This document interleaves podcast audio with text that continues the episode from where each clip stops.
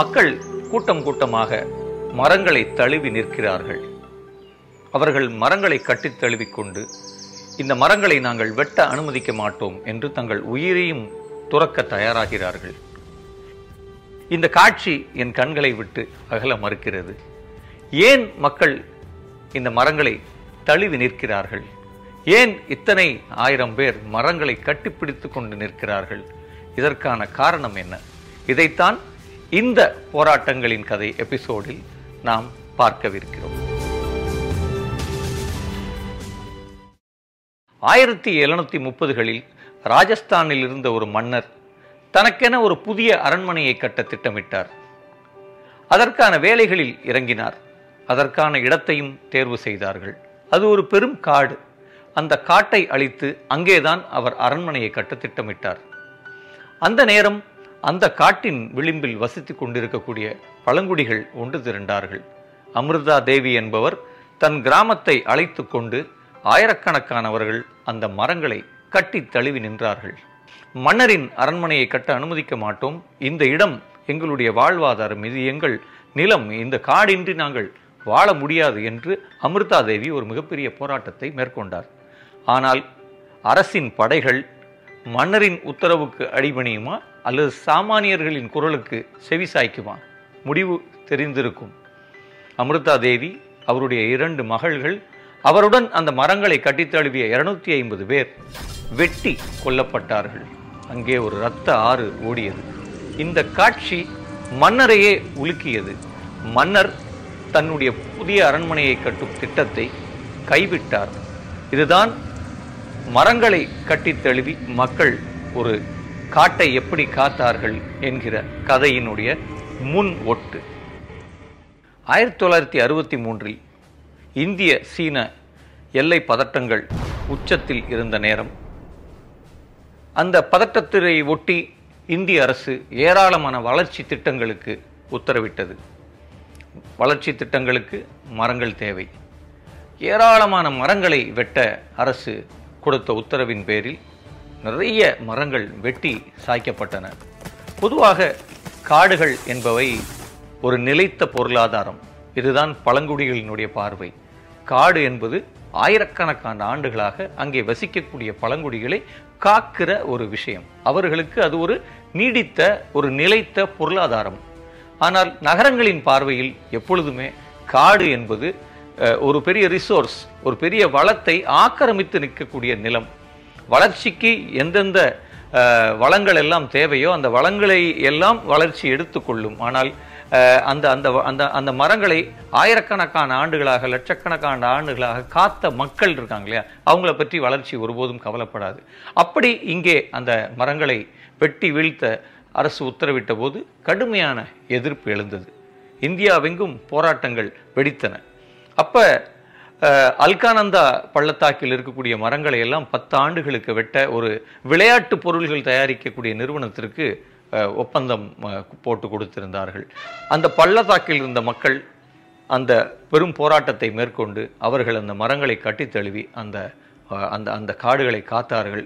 இந்திரா காந்தி இந்த போராட்டத்திற்கு மதிப்பளித்து இன்னும் பதினைந்து ஆண்டுகளுக்கு அல்லது அந்த பதினைந்து ஆண்டுகளுக்கு இமயமலை காடுகளில் மரங்கள் வெட்டப்படாது என்கிற ஒரு உத்தரவை கொடுத்தார்.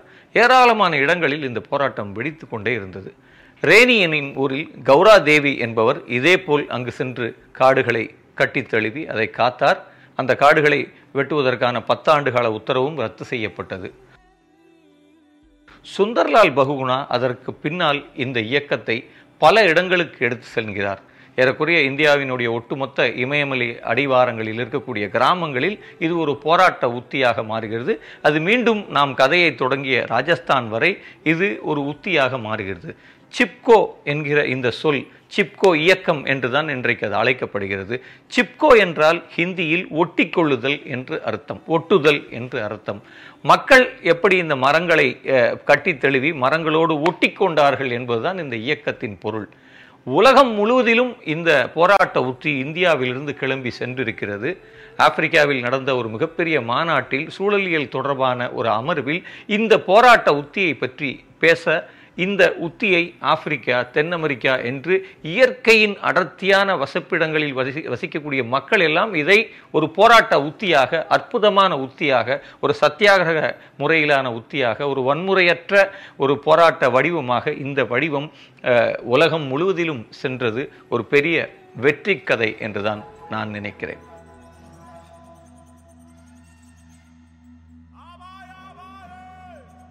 இந்த இயற்கையோடு இயைந்த வாழ்க்கையை அறிந்து கொள்ளுதலும் காலம் காலமாக காட்ட காட்டை காத்தவர்கள் இருக்காங்களே அவர்களுக்கு மதிப்பளிப்பதும் ஏனென்றால் அவர்களுக்குத்தான் ஒரு காட்டினுடைய நுட்பங்கள் தெரியும். இன்றைக்கு வெளியே இருந்து அந்த காட்டை அழிக்கப் போகிறவர்களுக்கு அந்த நுட்பங்கள் தெரியாது. காட்டை அழிப்பவர்களுக்கு மீண்டும் காட்டை உருவாக்கவும் தெரியாது. அப்ப இந்த ஒரு பேலன்ஸை நம்ம வந்து ஏற்க வேண்டியது இருக்கு. இன்னைக்கு நகரங்களில் வசிப்பவர்கள் அனைவருக்கும் சொந்த வீடு என்கிற ஒரு கனவு இருக்கிறது. அனைவருமே சொந்த வீடு கட்ட முனைகிறோம். ஆனால் ஒரு சொந்த வீட்டில் ஒரு வீடு கட்டுறோம்னா அந்த வீட்டுக்கு தேவையான நிலை அந்த தீ- வீட்டுக்கு தேவையான ஜன்னல்கள் அங்கே இருக்கக்கூடிய மேசைகள் என்று ஒரு வீட்டுக்கு ஏராளமான மரம் தேவை. நாம் மரம் வளர்க்க தயாராகவே இல்லை. நம் வீட்டு காம்பவுண்ட் சுவர் முழுவதிலும் வெளியே இருக்க இடத்துல கூட சிமெண்டை போடத்தான் தயாராக இருக்கிறோம். ஒரு சின்ன செடி வைக்க கூட நாம் தயாராக இல்லை. ஆனால் நமக்கு ஒவ்வொருவருக்கும் இத்தனை கன அடி மரம் வேணும். அந்த மரத்தை யாரோ ஒரு பழங்குடிதான் ஒரு காட்டில் வளர்த்து பாதுகாத்து கொண்டிருக்கிறார். அதை நாம் முதலில் அதை புரிந்து கொள்ள வேண்டும். இது ஒரு ஹோலிஸ்டிக்கான ஒரு ஒரு உளமாற இந்த இந்த வாழ்வியலையும் இந்த பூமியையும் இந்த பூமியில் நீடித்து இங்கே இருக்கக்கூடிய வாழ்க்கை இருக்க வேண்டும் என்றால் நம்முடைய கன்சம்ஷன் நகரங்களினுடைய அகோரமான நுகர்வு இருக்கு இல்லையா? இன்னைக்கு இந்த நுகர்வை நாம் கட்டுப்படுத்தவில்லை என்றால் இந்த பூமியில் வாழ்க்கை நீடித்து இருப்பது சாத்தியமா என்கிற கேள்விகளை இது போன்ற இயக்கங்கள் நம்ம நமக்கு முன்வைத்து கொண்டே இருக்கிறது. குறிப்பாக சிப்கோ என்கிற இந்த இயக்கத்தின் கதையை உலக அளவில் கொண்டு சென்றவர் சூழலியல் அறிஞர் வந்தனா சிவா அவர்கள். வந்தனா சிவா தான் இந்த சிப்கோ இயக்கத்தை பற்றி தொடர்ந்து உலக பல்கலைக்கழகங்களிலெல்லாம் போய் பேசிக்கொண்டே இருக்கிறார். அவர் ஒரு மிகப்பெரிய மகத்தான ஆளுமை. பலவிதமான பரிசுகளை பெற்றிருக்கிறார். டைம் மேகசீனின் ஆற்றல் வாய்ந்த பெண்கள் நோபல் பரிசுக்கு இணையான ரைட் லைவ்லிவுட் அவார்டு என அந்த பெண்மணி ஒரு சு- சூழலியலாளர் அவர்தான் இந்த சிப்கோ என்கிற இந்த மாபெரும் இயக்கத்தின் கதையை உலக அளவில் எடுத்து சென்றிருக்கிறார். பேச்சோடு நிற்கவில்லை. விதை பள்ளி என்கிற ஒரு நவதானியா என்கிற ஒரு மிகப்பெரிய பள்ளியை அவர் நடத்தி வருகிறார். ஏறக்குறைய மூவாயிரத்துக்கும் மேற்பட்ட இந்திய நெல் ரகங்களை பாதுகாப்பதற்கான மையங்களை இந்தியா முழுவதும் நிறுவியிருக்கிறார். இப்படியான ஆற்றல் வாய்ந்த போராளிகள் அல்லது மிக முக்கியமான ஒரு களவேலை செய்பவர்களின் வழியாகத்தான் இயற்கை நம் காலத்திலும் பாதுகாக்கப்படுகிறது. இந்த மகத்தான சிப்கோ இயக்கத்தை நாம் அனைவரும் அறிந்து கொள்வது அவசியம் என்று நான் நினைக்கிறேன். இப்படியான இயக்கங்களை பற்றி அறிந்து கொள்ளும் போதுதான் நாம் ஒரு மரத்தை பார்க்கும்போது அந்த மரத்தை நாம் பார்க்கும் பார்வை மாற வாய்ப்பிருக்கிறது. ஜார்க்கண்டில் இருக்கக்கூடிய பழங்குடிகளை நான் பார்த்திருக்கிறேன். அவர்கள் மரங்களை நேசிப்பதை நான் பார்த்திருக்கிறேன். ரத்னகிரியில் இருக்கக்கூடிய மாமரம் வளர்க்கக்கூடிய அங்கே இருக்கக்கூடிய மாந்தோப்புகளுக்கு நான் சென்றிருக்கிறேன். அந்த மரங்களோடு பேசும் பெரியவர்களை நான் பார்த்திருக்கிறேன். நான் வசிக்கக்கூடிய மதுரையில் என்னுடைய வாடகை வீட்டில் இருக்கக்கூடிய ஒரு மரத்தை எங்கள் ஹவுஸ் ஓனர் வெட்ட வந்த பொழுது நான் கடுமையாக ஆட்சேபித்தேன். அவர் இல்லை இந்த மரம் இந்த ஏரியாக்கே தொல்லை கொடுக்குது இலையா விழுகுது என்றால் நீங்கள் இந்த மரத்தை வெட்டினால் நான் இந்த வீட்டை காலி செய்து விடுவேன் என்று நான் அந்த வீட்டை விட்டு வெளியேறினேன். நிச்சயம் இந்த எபிசோடை பார்த்து முடிக்கக்கூடிய நீங்கள் உங்களுக்கும் மரங்களுக்குமான உங்கள் வாழ் அனுபவத்தை அல்லது உங்களுக்கு நெருக்கமான மரங்கள் உங்கள் வாழ்க்கையில் இருக்கும் அந்த மரங்களை பற்றி நீங்கள் யோசித்து பாருங்கள்.